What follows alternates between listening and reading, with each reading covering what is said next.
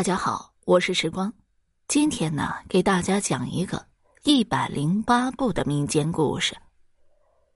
清朝末年，顺德府有一个叫徐永平的富商，徐家世代经商，靠着贩卖瓷器和布匹发了家。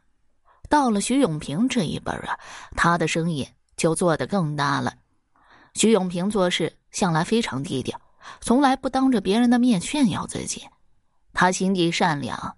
宅心仁厚，凡是遇到大灾之年，他都会施粥舍米，救济当地的老百姓。大家都说他是一个大善人。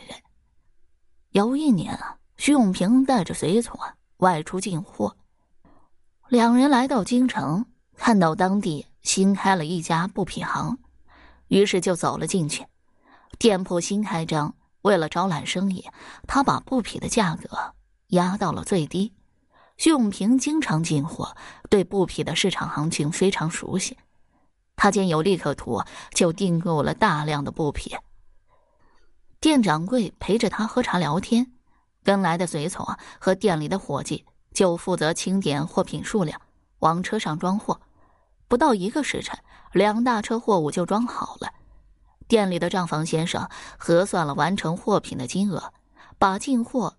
直接递给了徐永平，徐永平没有细看，就交给随从让他核算一遍。徐永平对随从非常放心，每次出门都带着他。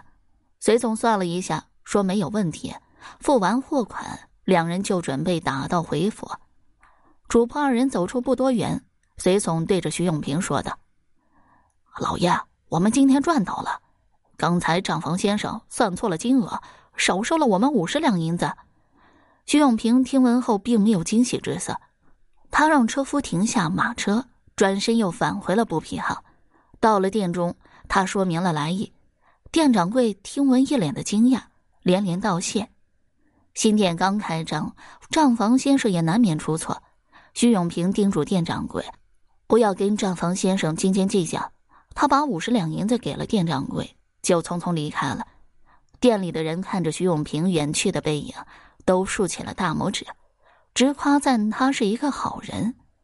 几日后，主仆二人回到家中，没用一个月的时间，新进的布匹就卖完了。李永平核算一下，确实赚了不少的银子。有一天晚上，李永平像往常一样去店里啊照顾生意，刚走出没多远，就看到一个老乞丐昏倒在路边。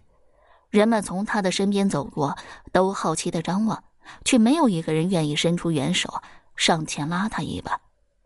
徐永平走过去，把老乞丐扶了起来。乞丐缓缓睁开双眼，说道：“感谢好心人啊！我现在走不了路啊，你能背我去前面医馆，帮我看一下病吗？”徐永平未加思索，背起老乞丐就往医馆的方向走去。这时，老乞丐又开口说道。年轻人啊，我会报答你的，请你记住你走的步数。徐永平笑了笑，没有说话。徐永平每走一步，乞丐就记一个数。他背着乞丐，一共走了一百零八步，来到了医馆。郎中给乞丐号完脉，便说道：“老人家脉象四平八稳，我实在查不出病症所在。”乞丐笑着拍了拍双腿，说道：“既然先生说我没有病，那我再站起来走走试试。”说来也怪，老乞丐的病啊，居然不治自愈了。乞丐笑着对徐永平说：“年轻人啊，请记住，你背着我一共走了一百零八步。”说完，乐呵呵的转身离开了医馆。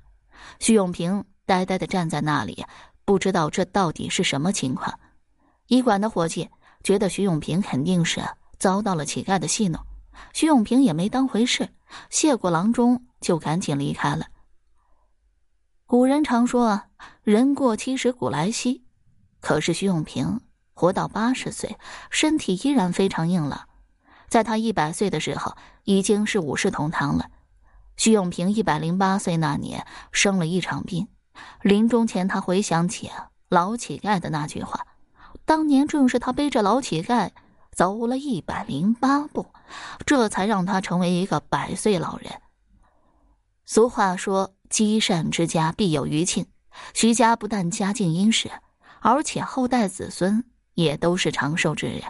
在顺德府，一提到徐家，大家也都称赞不已呀。